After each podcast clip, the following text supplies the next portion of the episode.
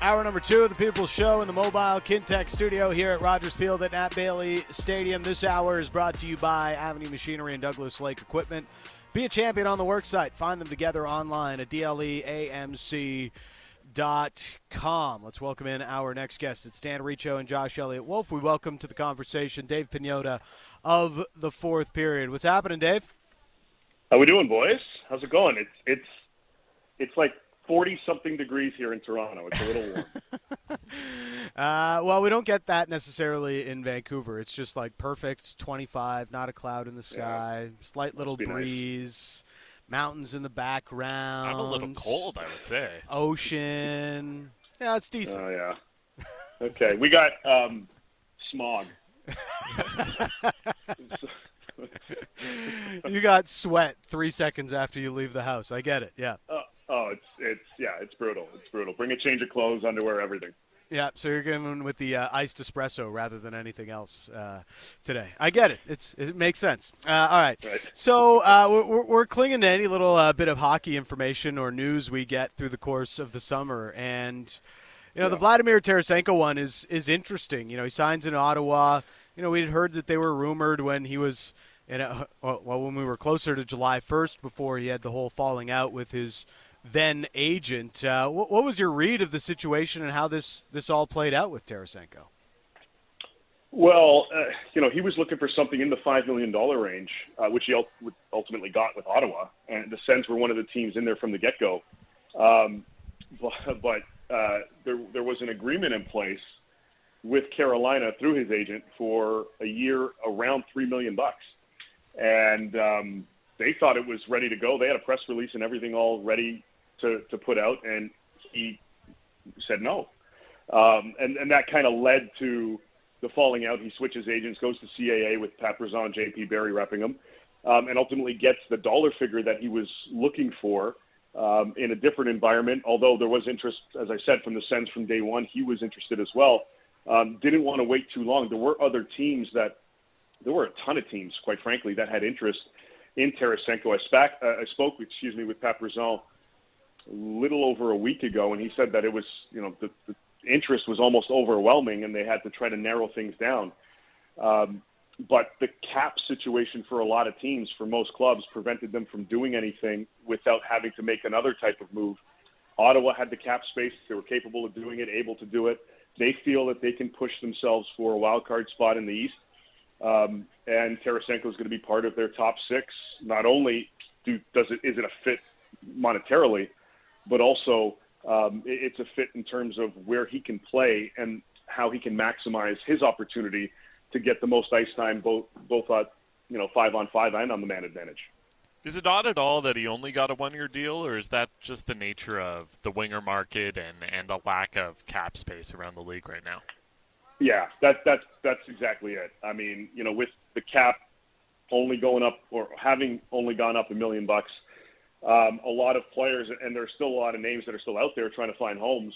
Um, but teams have to free up that cap space, and a lot of clubs are, are you know, saying, "Look, we can give you the one year.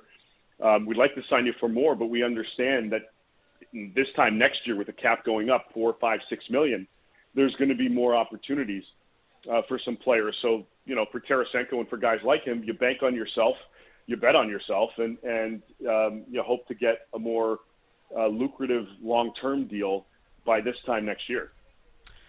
For Ottawa now, you know, I guess they uh, they they view Tarasenko as kind of a DeBrincat uh, sort of replacement, at least, you know, after that situation played out. Yeah. Do we see them uh, finally uh, making that push in the Atlantic Division like they've been uh, they've been looking for for the last couple of years? Well, I mean, you know that they certainly hope so. With you know adding Chychrun last um, last season before the trade deadline. You sign Korpisalo as your, uh, you know, your number one for for this coming season. You sign him to a, a, a multi-year long-term deal. You have Anton Forsberg that you're high on um, as as your, I guess, backup for now or one B, however you want to, you know, piece things together. Um, and then you look at the club and you go, okay, well, you have three solid lines. Um, you know, your top six provide, you know, certainly the offense, and you, you could throw Tarasenko out there with, you know, could be Tkachuk or Stützle, or, or you want to put him on with Josh Norris and move Batherson up. You have that. You have Giroux that kind of rounds out your top six, and then you've got a pretty decent um, uh, third line that that can create some offense and also be responsible with Pinto, Kubalik, and presumably Joseph. You added some physicality with MacEwen. Um, this is a team that provided itself uh, with with some, I guess, tinkering of the lineup a little bit, but also some key ads. Now, granted, yeah, you lose DeBrincat, and, and that's a big that's a big loss from an offensive perspective. But you hope Tarasenko gets into that 30 club again on the goal side of things, and your depth can come through. And if you do have a sound D corps with better goaltending, it should offset things. They certainly believe that they can compete for a wild card position. Um, we'll obviously see how, how things play out, but that's that's their mindset right now. When it comes to the wild card and, the Atlantic, um, the Bruins, so they no longer have Patrice Bergeron retired.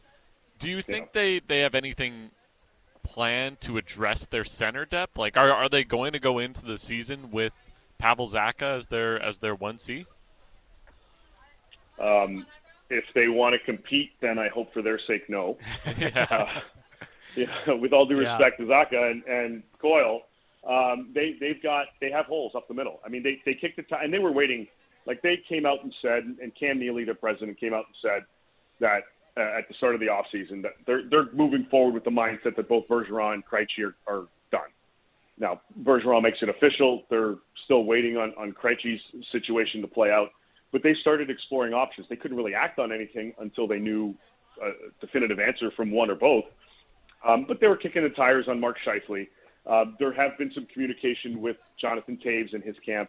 Um, you know, he wants to see how his health holds up over the summer, make a decision likely closer to camp before, you know, going one way or another, or he may even hold off and say, well, I, I still need a little bit of time here before I make a decision. Um, but the Bruins were a team that inquired about Toews during the season before he shut his season down uh, because of his health status. Uh, but they were in it, and my understanding was he was that was, those were one of the that was one of the teams, excuse me, that he was willing to explore going to. Um, so I think there's interest on both sides from a Toews and Bruins perspective, but um, beyond that, and again, we won't likely get any type of answers there until closer to the season and closer to camp anyway. Um, but outside of that, the Bruins, yeah, they've got to look around. They've got to see what's out there. And, and Mark Scheifele is a guy, as I mentioned, that they poked around on. I imagine that's going to continue to some extent. They've got some depth on the blue line um, that they could potentially make something fit here, whether it's a Brandon Carlo. His name was out there for a while around draft time. Matt Grzelcyk as well. Um, Carlo's got, I think, two years left. Grzelcyk's in his final year.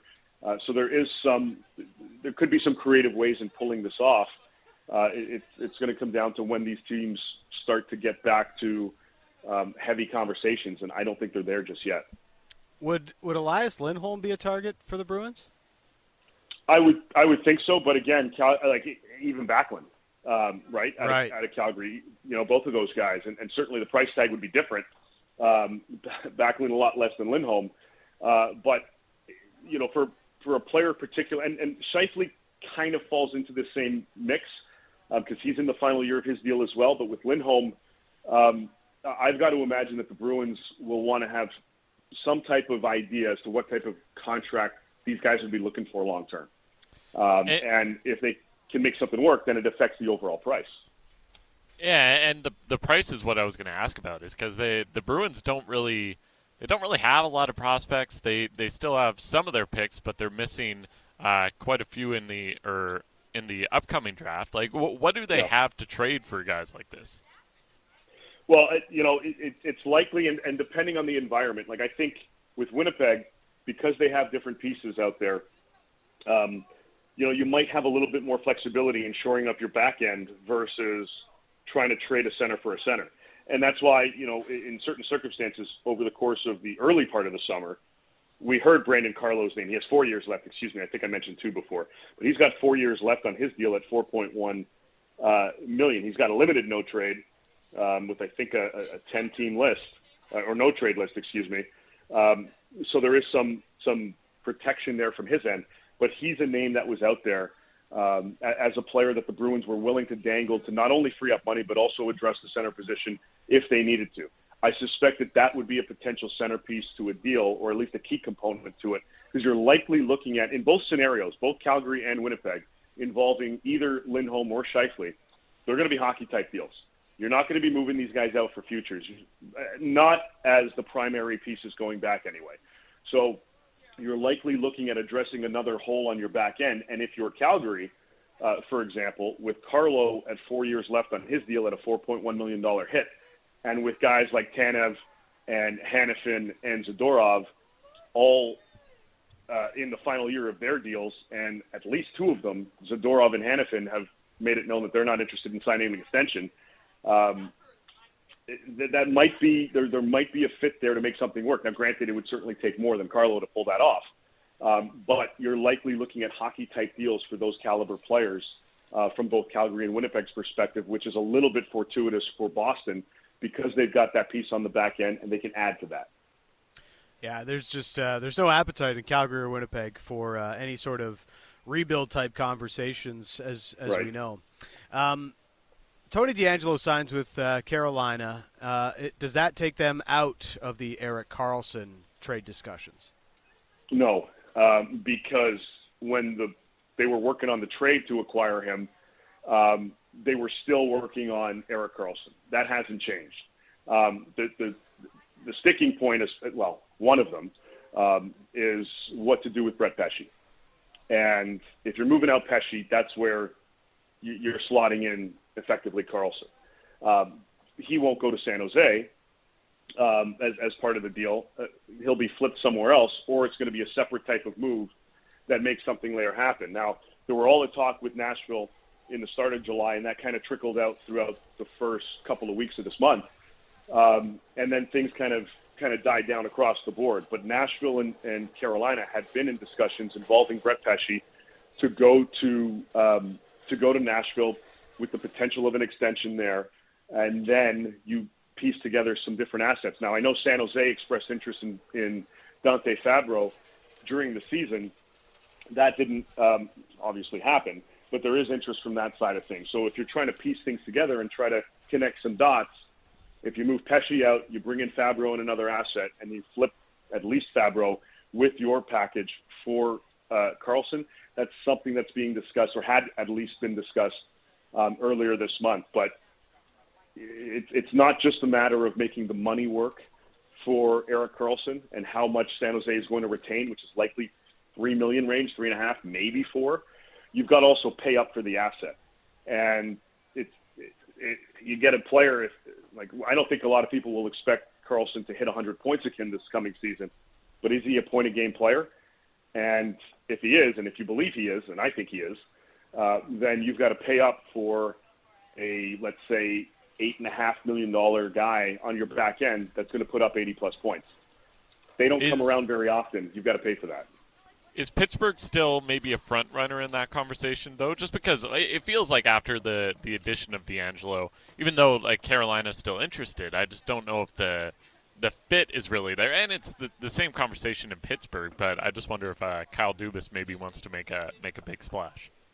I still believe that Carolina and Pittsburgh are right there uh, in terms of the top two teams. I know Karlsson had that interview um, this past week or last week, whatever it was, um, in, in Sweden and acknowledging. And he's very clever because he didn't give us any new information. He just acknowledged the info that was already out there um, and saying that, yeah, I spoke to Carolina, I spoke to Pittsburgh, Seattle, Toronto. And then he kind of just hit the brakes and said, yeah, there are a few other teams.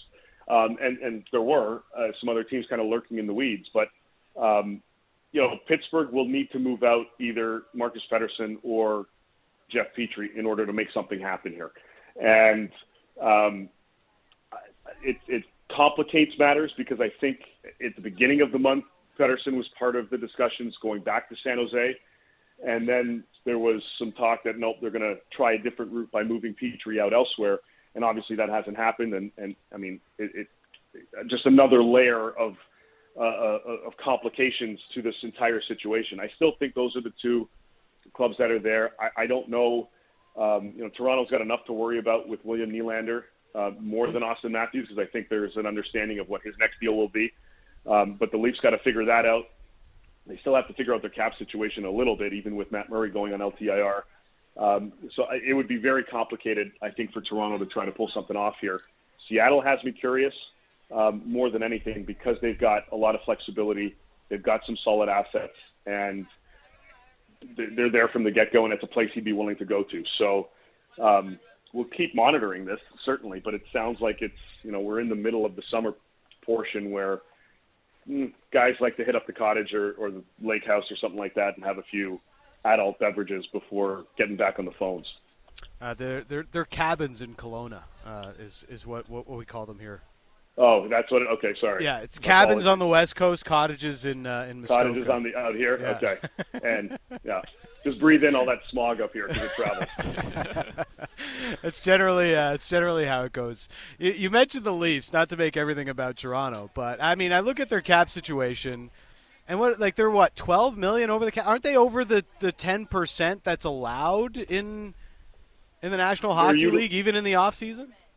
Yeah, so yeah, so it's a ten percent threshold, um, but based on some of the like they have a flexibility. I think they're right there because I believe uh, in terms of sending guys down that don't have, right. that are waiver exempt. So technically, with Knies and, and I think Holmgren, I think they just hit right under um, where they're going to be. Now you can also utilize LTI space in the off season. It's calculated a little bit differently, and I'm not smart enough to figure that out. um, but it's it's different than full season LTIR.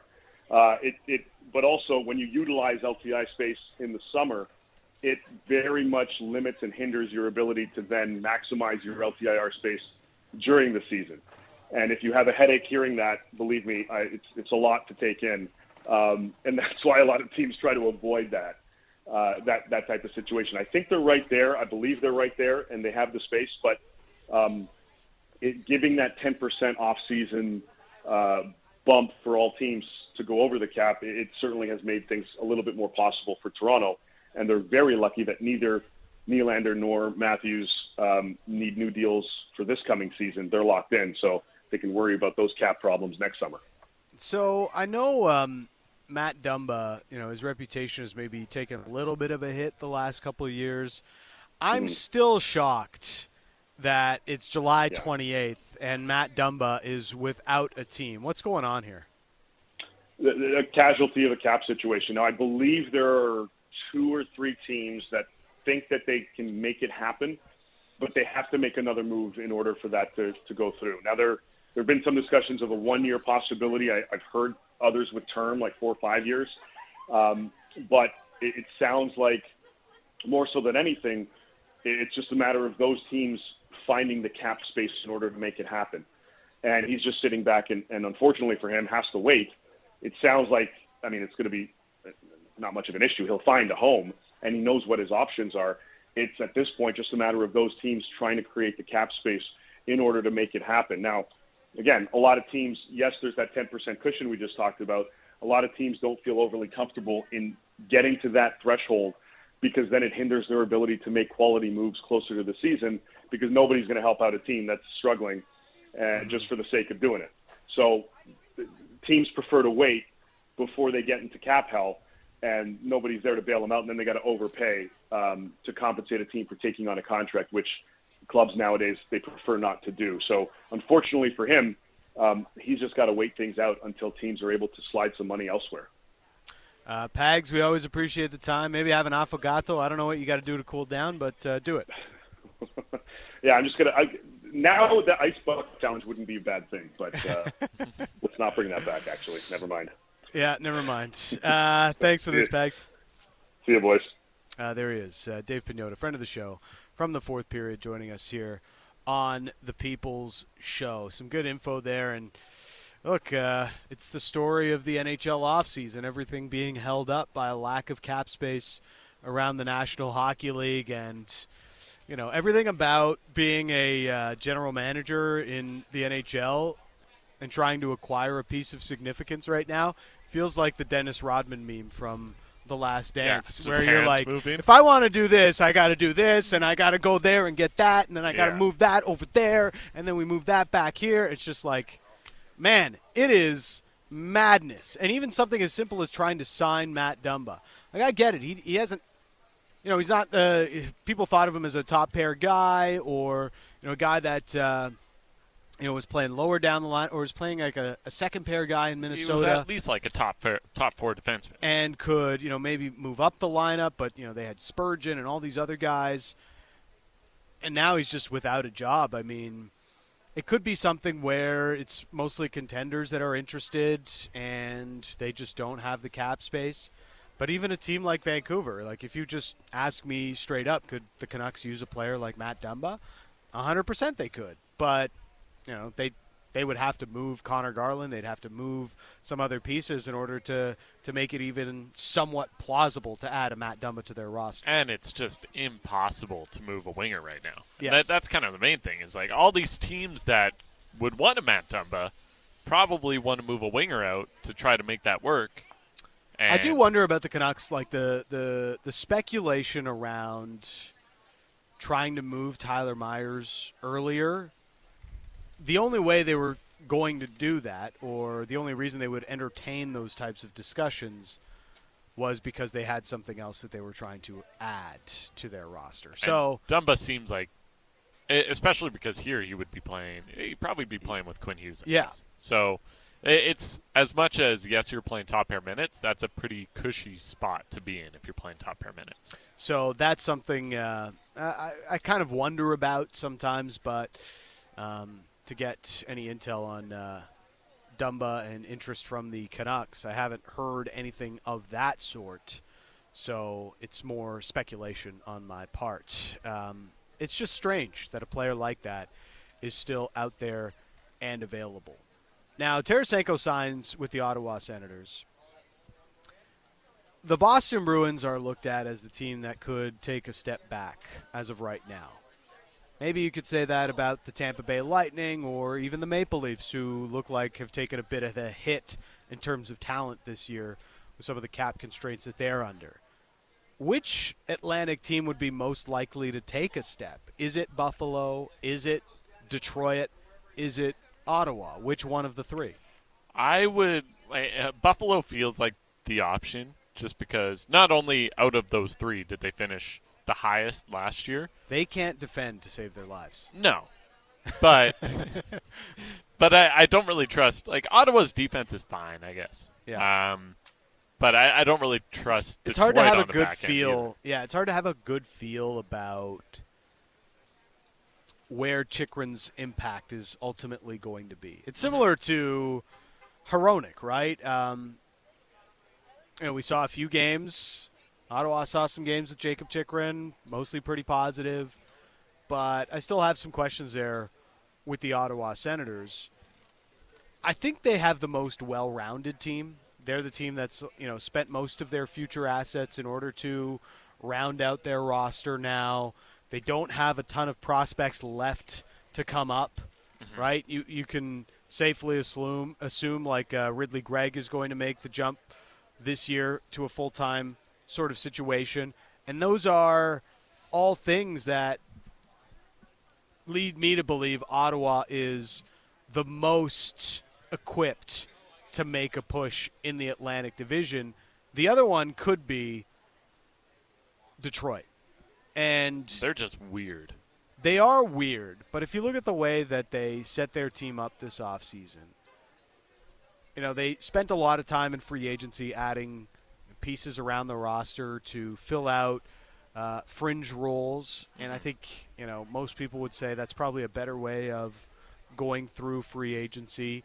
They made the big splash with Compher, and then the other one is DeBrincat. So they seem to have at least more depth on their roster now, but I'm still curious about their high end. Like, is DeBrincat going to go back to the player he was in Chicago, and what happens on D beyond what they have with Jake Walman and uh, you know Moritz Seider, of course. Yeah, and, and like Justin Holl is going to be your second pair of defensemen. I, I just don't trust what's going on in Detroit right now. Yeah. Um, and it's just it's uh, I feel like they're also missing another big piece. And I know Lucas Raymond has shown a lot of potential. Dylan Larkin is obviously great but I just feel like they need someone more than DeBrincat before I'm fully in on them being a playoff team. And, and, like you can maybe say the same about the Buffalo Sabres, but I just feel like they have more depth in their lineup,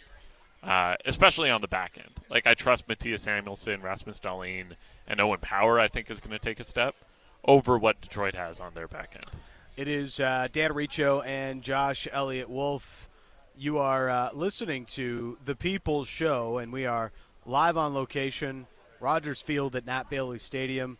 The C's are about to take on Everett today. Uh, a lot of the staffers are getting into the stadium to our right over here, and I smell the ballpark popcorn. Oh yeah, and it is glorious. It's been a brewing for like an hour, and it's just. I'm oh so my hungry. God, popcorn has never smelled so good in my entire life. Yeah, it is wonderful. Uh, now I'm hungry. It's Dan Riccio, Josh Elliott Wolf. You're listening to the People Show.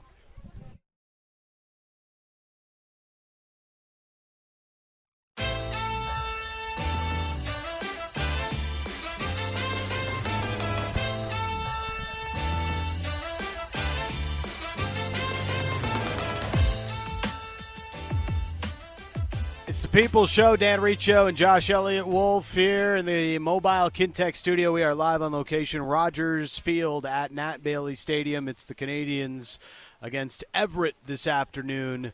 First pitch, nooner at the Nat, just after 1 o'clock. Kintec Footwear and Orthotics, Canada's favorite orthotics provider, supported by over 2,500 five star Google reviews. Find your perfect fit at Kintec net. We welcome in our next guest, Josh Goldberg, DFA Pod, and the Score MLB. Thanks for this, Josh. How are you? Good boys. How you doing? Uh, we're doing fantastic. Um, big series coming up for the Blue Jays against the Angels, with the uh, Red Hot Angels kind of getting themselves back into the wild card picture. They trade for Lucas Giolito, and now they're trying to track down the Blue Jays for that final wild card spot in the AL. It's uh, kind of sneaky big all of a sudden between the Blue Jays and Angel, Angels this weekend. Yeah, it really is. And um, uh, you think back to last year when the Angels were bad, they swept the Jays around the same time, uh, like July, August, in three games uh, at Rogers Center. So you know, like they're. I don't think they're a particularly great team. The deficiencies on the roster are masked by the brilliance of, of one player, and it, it speaks to how good he he has been and how good he is. The moves that they made, uh, picking up Giolito and, and Lopez, I thought was that was a good trade. They gave up two of their top three prospects for a pair of rentals, which I think really highlights um, how important it is for them to make the playoffs and try and do everything they can to keep Ohtani. The odds are still really slim. You know, we don't know when Mike Trout is going to be back. They have to leapfrog a handful of teams um, to get to the Blue Jays. But yeah, this is a big series. Uh, the, the Jays really have to find a way to uh, take care of business at home because they haven't been great uh, after a good start to the season on home field. They've kind of leveled off and winning two out of three here with Baltimore coming in for four and then three games at Fenway Park next weekend would be a really good start to what is uh, a really crucial next week and a half. Yeah, I was going to ask about that. Like, how, in terms of the division race, how crucial is that that four game set against Baltimore? Very important. No, like I, I think beyond just wanting to give yourself more of a chance at chasing them down for the division, uh, you just have to put up some positive performances against a team like that. Against a team like the Red Sox, who you're 0 and 7 against. I think they have one win in five or six games against the Orioles it's well documented. They're seven and twenty against teams in the American League East, and they're really good against everybody else. And they're not going to make the playoffs if they don't improve in that regard because they still have a bunch of games left against teams in the division. The final two weeks of the season is just alternating home and road series with Tampa Bay and the Yankees. So, uh, like they've done a decent job kind of staying afloat despite those deficiencies uh, within the division, but it's time to start kind of sending a message that you're a, a team to be taken seriously because it's hard to really look at this club as uh, a real, true, legit contender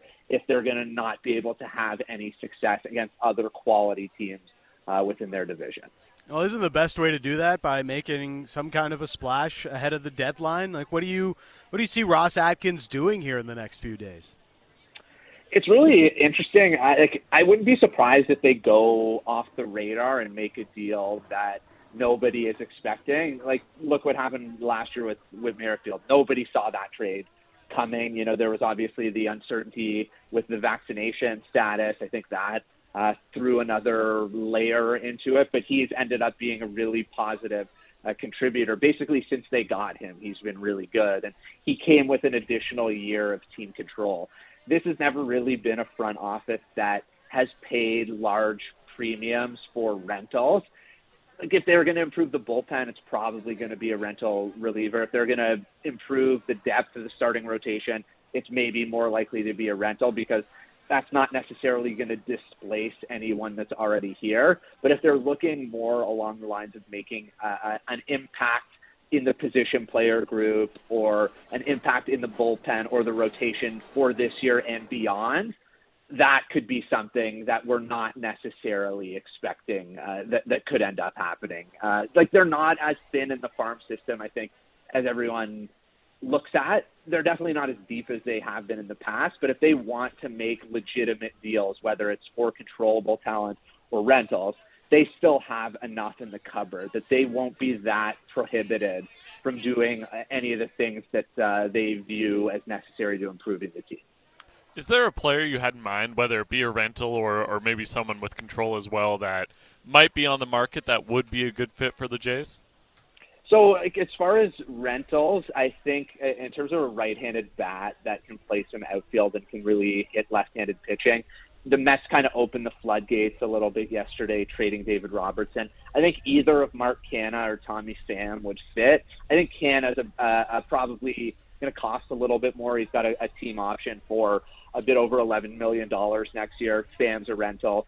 Both of those guys, history of above average production at the plate especially success against lefties, particularly in the case of Pham. So I think either one of those guys uh, would work. I think uh, kind of off the beaten path for a reliever with control, uh, Carlos Hernandez with the Royals has just totally reinvented himself this year. He struggled a lot last year. His fastball's been really good. He's got a good uh, slider, mixes in a splitter, good strikeout numbers, uh, good walk numbers, doesn't get hit particularly hard. And we've seen them in the past make those types of deals. You think back with the Marlins last year, they got Pop and Bass, who were both under team control um, beyond 2022 at the time. So I, I think that there, there's no shortage uh, of options. I would be surprised if it's you know a really seismic deadline. Uh, that might be disappointing to some people out there listening, but I, I think the only way it's going to be seismic is or, or, or really noticeable and impactful is if it ends up something that we didn't see coming, and we're all just kind of left wondering, wow, where did that come from? That's completely out of left field. Yeah, it feels like they'll never replicate the 2015 deadline. yeah, that was just like something uh, so wild and uh, fun, but uh, definitely doesn't seem to be Ross Atkins' style. It's it's kind of strange that Atkins sort of laid his cards out on the table, but I guess we all know what the Jays are looking for, right? They're looking for an extra bat. They're looking for a reliever. There's not much, especially with Ryu coming back off the IL. It it seems like there's there's not much of an appetite to do much else with this roster. Yeah, the the, the situation with the rotation is really interesting because you look at it and say, oh well, there's six starting pitchers and there's only five spots. There's probably a pretty good chance that they're going to move uh, to a six-man rotation at least through this stretch that they're about to start tonight where they have 17 games in 17 days. I don't think that you can really run a six man rotation. I, I want Gausman, uh, Berrios, and Bassitt pitching as much as possible, and a six man rotation kind of defeats the purpose of that. But I, I understand, you know, eh, like Manoah's looked pretty good in two of the three starts and was really bad uh, in the other. Ryu has been good in AAA, but he hasn't pitched in over a year, and he's, you know, going to be. I think he's 36 years old uh, already. It, I, I understand it might not be at the top of the list of priorities, but I, I still don't think it's a bad idea to look at starting pitching help because you're not too far away from being in a bad position. You know, if Manoah loses it uh, again and really struggles, and Ryu just isn't as impactful uh, as he was in the past. He's just not the same pitcher uh, at this age after a pretty serious injury. And then all of a sudden, you're back in a position where you only feel as though you can trust four starters because you know everyone says if you get to the playoffs, you really only need three guys that you can trust. But Blue Jays are in a dog dogfight to make the playoffs, and you're going to need depth and quality in the rotation every day to give you the best possible chance to win. And I would leave no stone unturned to ensure that you have the deepest and most versatile roster you possibly can have uh, to ensure that you do, in fact, end up making the playoffs. So out of the out of the three, Alec Manoah, Hyun-Jin Ryu, and and throw Yusei Kikuchi in there, if you had to move one to the bullpen for the rest of the season just to keep the five man rotation, is there one that maybe suits that a little bit better out of the three? I think if you had to pick and you weren't looking at performance, there wasn't any context. I think in terms of pure stuff, uh, Kikuchi is really the only one that I think can excel out of the bullpen. We saw it a little bit last year when he struggled in the rotation, and then towards the end of mid end of August they moved him to the bullpen, and he had some really good results. And he was just focusing on throwing his fastball and his slider, and uh, came in and threw a bit harder and got a lot of swing and miss, and, and, and did a good job. But I just don't think you can move him to the bullpen. He's got a 3.79 ERA. He's been one of the most consistent pitchers in, in the rotation this year. Um, he's going to really have to fall off with the other two performing well uh, before that's even really a conversation. And like honestly, to me, Manoah is probably the one that I would feel as though is on the shakiest ground because uh, we saw how bad the results were when he was really not right this year. And although it's been better since he's come back up, there are still moments where you see the command evaporate and the inability to finish uh, opposing hitters off with two strikes. He's definitely been crisper and his mechanics have been better and he's been pounding the zone a little bit more and controlling both sides of the plate. But if I had to pick one who I think is got the, the thinnest ice under their feet and is probably the most likely candidate to not finish the season in the rotation, it would probably be Manoah. You know, the thing about this this year's Jays team, um, and I know you and I have talked about this, but they're they're they're a grind to watch, right? Um, and and mostly because everything they do just feels short of expectation, and maybe that's my own fault for putting uh, bigger expectations on this team potentially. But like, take these last six games, right? They go through Seattle, probably should have won that series. They go to LA, they probably should have swept the Dodgers. You know, you could easily look at that ser- those six games and be like, yeah, they should have gone five and one, or they could have gone five and one. It was out there for them, and they weren't able to execute in moments, and that's sort of a, a small story of the Blue Jays season. It just seems like they've just left so much meat on the bone everywhere they go. Yeah, I, I think you know the John Schneider has said a bunch of times that uh, the key to being a really good team is that uh, every aspect of of the roster kind of uh, feeds off of one another, and then everything is just flowing off of one another and into one another. And that's when you're really going on a sustained run where you're winning a lot of games. And that just really hasn't happened outside of a few moments here or there. It's like, kind of like whack a mole, where the starting pitching is good and the bullpen is good, but the offense uh, isn't pulling their weight. And then you saw a couple of times on the road trip, I think there were two games where they scored seven or more runs that they lost because the bullpen altered and blinked a little bit. And that's somewhat to be expected when the bullpen has been tasked so many times with three or four innings of really Im- important, stressful outs, taxing outs. Over the course of a long season, there there's bound to be a period of time where the bullpen struggles a little bit. You look at Erik Swanson. I, I think that um, you know he's struggled a little bit. You have to wonder how much is just uh, getting up to a career high or close to a career high in, in workload. How much is that factoring in? Like, it, it just hasn't clicked on all cylinders yet, and we're still waiting for that to potentially happen. The offense has been better of late. That's very encouraging. But, you know, in order for them, I think, to catch the Orioles and, and put more pressure on the Rays, they're going to need to have a month or, or at least a couple of weeks where every aspect of their game is clicking and they get some of these easier wins where they can take some pressure off of some of the players and particularly pitchers who have, have been so dependable and and really bailed them out in, in large stretches of this season. Josh, appreciate your time. Thanks for this today. Thanks, Ellis. Uh, there's Josh Goldberg, DFA Pod, and the Score MLB joining us. Blue Jays and Angels tonight. You'll hear that game on Sportsnet 650. Wonder if uh, Ohtani's going to play after uh, the wild game he had against, or games, I should say, against Detroit yesterday, pitching, pitching a complete game shutout, first of his career, and then hitting two homers in the second half of a doubleheader. And then Sure cramping up. Yeah, and then cramping up. Uh, I'm sure the Blue Jays wouldn't mind if Ohtani sits. But I feel like not not that he's going to play every game, but I feel like he has to play every game he can for the rest of the season. I mean, he could DH, right? How hard Yeah. could it be to DH? I'm sure. Well, yeah, he'll DH. It'll be fine. Just take your four plate appearances and be done with it, Yeah. right? I could DH. Super easy. Uh, uh, from what I've heard about your baseball game, you could probably not be a good DH. I would be a bad DH. I would. I my value is in the field. That's correct. You are Dalton Varsho, as I've come to know. Yes. That's, Put me uh, in. Put me in the seventh inning. That's Hopefully, I don't get in a bat, and Yeah. I'll, I'll just go out and make a few catches. So a bit of a scary moment uh, eh, for the Cincinnati Bengals. Joe Burrow had to be carted off the field with a suspected calf injury yesterday.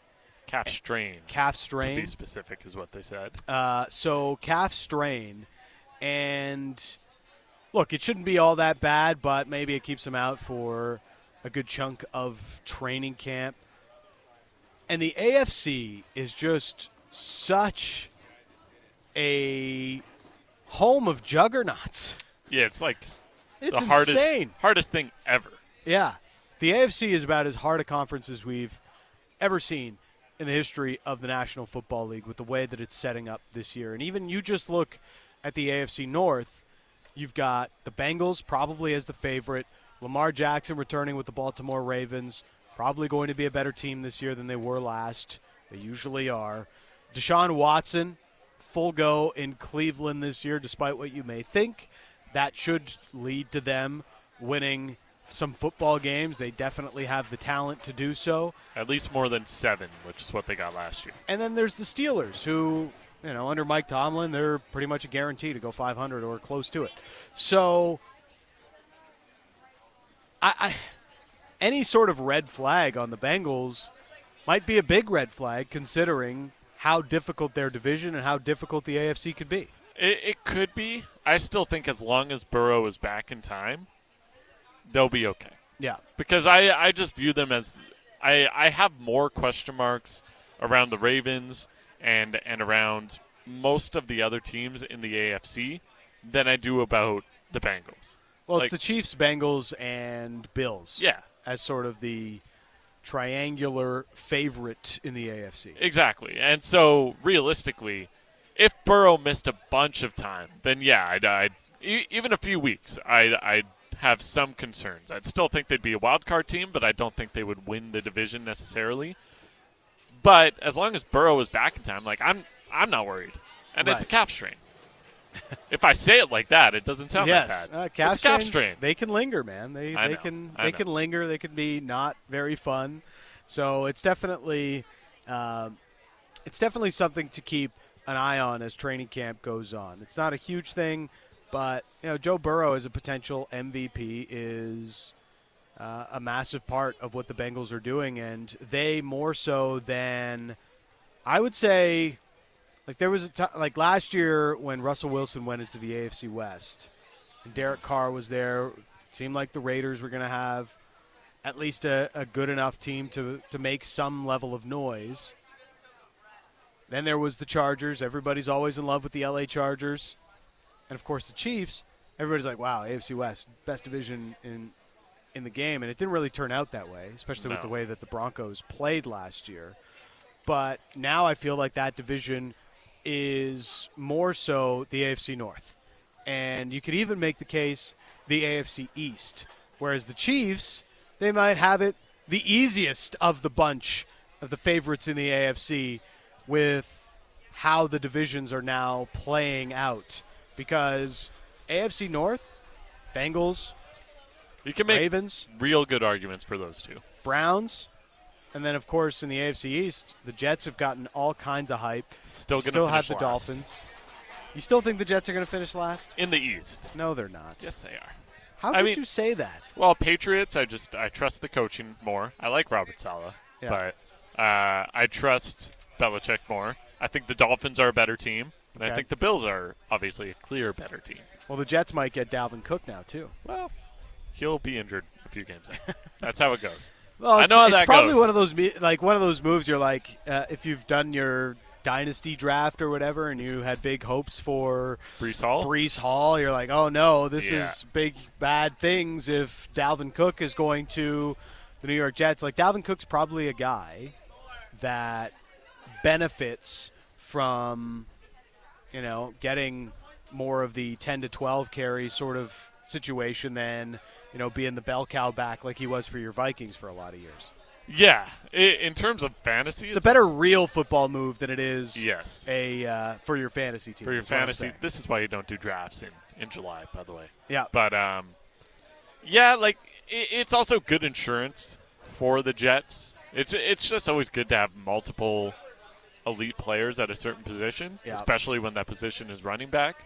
Um, I just don't know if Dalvin Cook really changes much about the Jets. And, and for me, like I, I'm I'm going I'm falling on this sword Yes. that I don't really believe in Aaron Rodgers anymore, and I think the Jets are going to be right around where they were last year.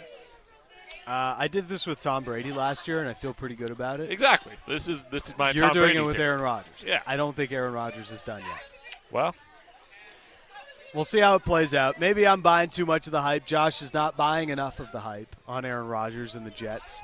We'll see how it plays out as the season goes on. But certainly something to keep an eye on with Joe Burrow's injury yesterday for the Bengals. Stan Riccio and Josh Elliott Wolf. When we come back, we'll get into the most hyped prospects in NHL history. ESPN did a uh, tournament of sorts. Who is the most hyped prospect in NHL history? 650 650 on the Dunbar Lumber text message inbox. You can answer that. And we'll also do it more from a local perspective. Who is the most hyped prospect in Canucks history? Plus, we'll play Puck Doku before 1230 as well. We'll get to that. Dan Riccio, Josh Elliott, Wolf. Being too busy feels like the new norm. You're probably in the middle of something right now, but taking time for yourself just got a little bit easier with Audible. Perfect for listening on the go so your me time is open wide. Explore premium storytelling with Canadian voices across multiple genres with over 800,000 titles, including best selling audiobooks, podcasts, and exclusive originals. Join and listen free for 30 days. Visit audible.ca. There's more to imagine with Audible. You are listening to Sportsnet 650.